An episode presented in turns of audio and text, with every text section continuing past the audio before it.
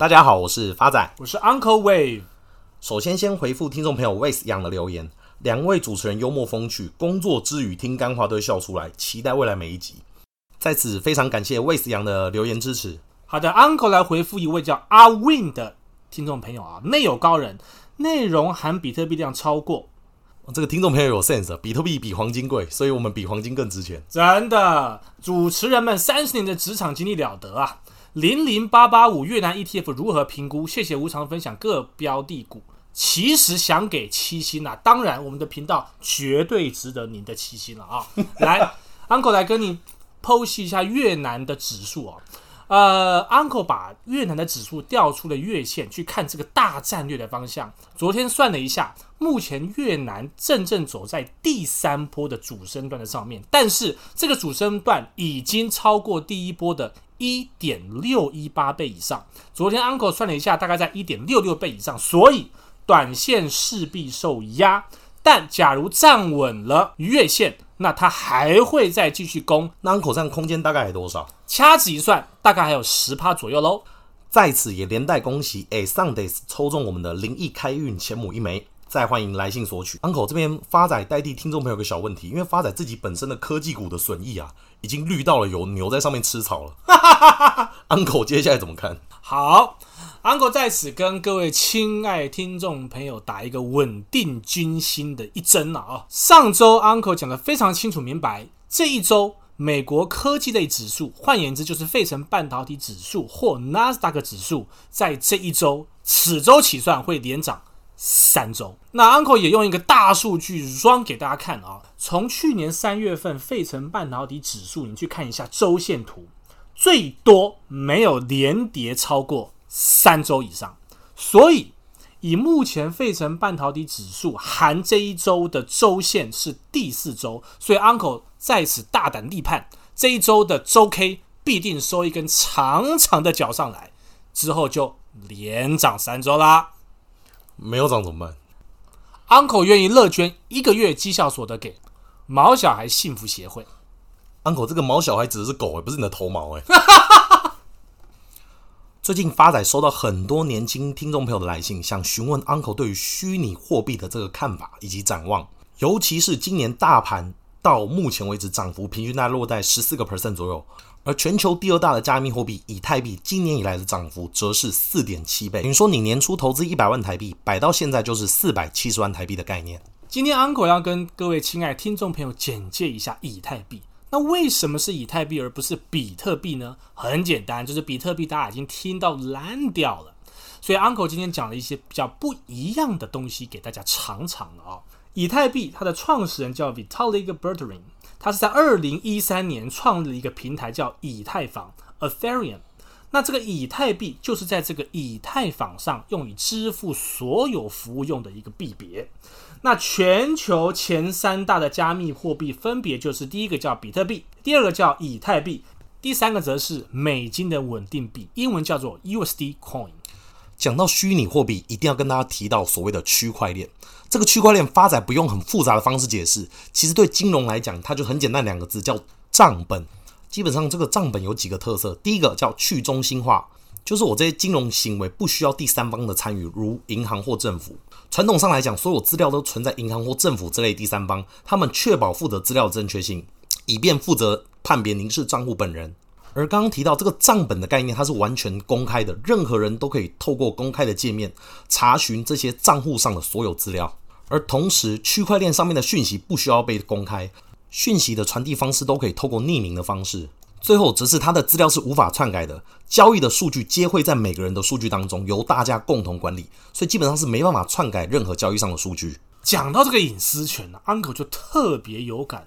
最近看到这个新闻报章杂志，就看到这个 Line 啦、Facebook 被骇客窃取资讯内容，Uncle 看得很担心。Uncle 基本上这点可以不用担心啊，因为他看到你的 Line 上面全部都是 A 片君主，也会觉得你这个人基本上没救了。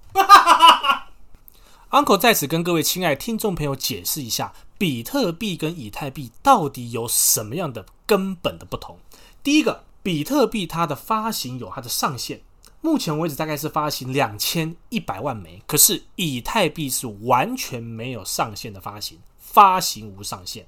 第二个不同之处在于功能，比特币就是完全只有交易的功能，但以太币却是以以太坊为平台来做交易媒介。那待会发展会有更详细的解释啊。那假如以现实生活的实物为例来做比拟的话，比特币就好比是黄金，为什么呢？因为它是限量，而且它有具抗通膨的效果。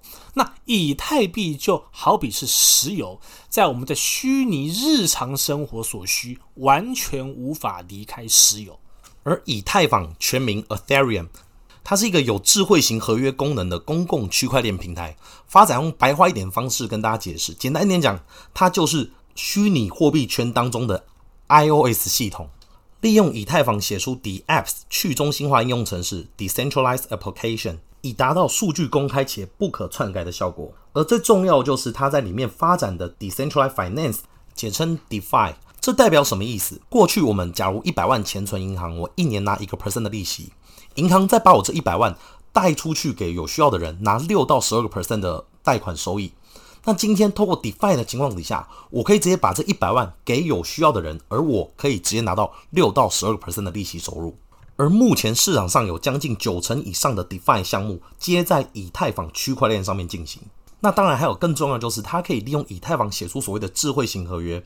像以今年欧盟为例，欧洲投资银行在四月底发行一点二亿美金的两年期债券，就是透过以太坊作为包装来发行这样的虚拟货币债券。再来支持以太坊的第二个理由就是稳定币的发展。刚前面 Uncle 有提到，目前全球第三大的加密货币目前是 USD Coins，就是连接美金的稳定币。它主打的就是每一块钱的美金稳定币都有一块钱的美金支撑。而刚刚有提到，目前市场上将近八成以上的虚拟货币都是透过以太坊作为开发，而其中有关于稳定币的这些虚拟货币的发行量哦，已经达到了八百亿美金以上。八百亿美金是什么概念？根据台湾央行四月份公布的台币货币供给量，大概等值三千两百亿美金左右。目前短短一年内，这些稳定币的发展已经来到台湾货币规模的四分之一有余了。第三个支持以太币发展的因素就是 NFT（Non-Fungible Token），也就是所谓的新型数位资产形式，简言之就是数位货币的概念。那目前这个 NFT 广泛应用在音乐啦、电子产品啦、游戏啦、图片等等，主要是用于认证虚拟资产物主的拥有权。Uncle 举一个最近最有名的例子：吴卓源跟陈芳语发行的限量版的单曲，不到一周销售一空。前面刚刚那两位女星，可能有一些人还不太了解，但接下来 Uncle 要讲的，绝对全天下男人都知道。俗话说得好，慈父手中片，波多野结衣呢。波多野结衣也发行了 NFT 写真，也是秒杀。那 Uncle，我今天用现金买这些东西，跟用 NFT 买差别在哪里？还不简单。假如今天 Uncle 是用现金去买了波多野结衣的写真集，他就没有任何独一无二性，每个人都可以拿去 copy 啊。但是用 NFT 买的话，即便被 copy 了。大家都知道这是 Uncle 买下的波多野结衣，有独立所有权的特性，且因为有区块链的特色，无法被篡改。而刚刚前面提到的三点，不管是 DeFi 的发展，还是智慧型合约的签订，或是稳定币的交易，还有甚至像 NFT 的买卖，其中都需要支付所谓的 Gas Fee，就是汽油费用。我以以太坊在做任何操作，以开车为例。我今天从 A 点到 B 点中间所花费的费用就是所谓的 gas fee，而这 gas fee 就是给谁？就给我们俗称的矿工。它这个费用怎么计算？就是包含说他处理这笔交易的显卡费用啊、电费啊以及租金的部分折算出来的结果。最后，以太币之所以在今年有这么恐怖的涨幅，原因其实就是跟比特币差不多。比特币之所以有如此恐怖的涨幅，就是因为背后有 Elon Musk 跟 Catherine Wood 两位巨擘的背书。以太币之所以有今年这么突出的涨幅，也是有非常多知名的公司背书，比如 BP 英国石油、Goldman Sachs 高盛以及 JP Morgan 摩根大通等等的公司背书，甚至 Visa 在今年三月底已经。声明支持稳定币的交易。Uncle 跟发仔为什么今天要特别提到以太币这一块？是不是因为股市大跌？不是，Uncle 不止一次在公开演讲，赫然发现，二十五岁的时下年轻人高达九成有虚拟货币的投资经验，但是 Uncle 身边的同侪朋友投资虚拟货币的寥寥无几啊！这不禁让 Uncle 想到智慧型手机刚问世的时候，没有人看好这种小玩意儿，但是你看看。现在几乎人手一机，甚至两机呢。Uncle 在此跟各位亲爱的听众朋友做一个总结了啊、今天 Uncle 跟发仔在这里跟大家剖析以太币，其实并不是鼓励大家做此方面的投资，而是借由以太币的抛砖引玉，让各位亲爱听众朋友掌握未来可能发展的趋势呢。谢谢大家，我是 Uncle Wave，我是发仔，我们下次见。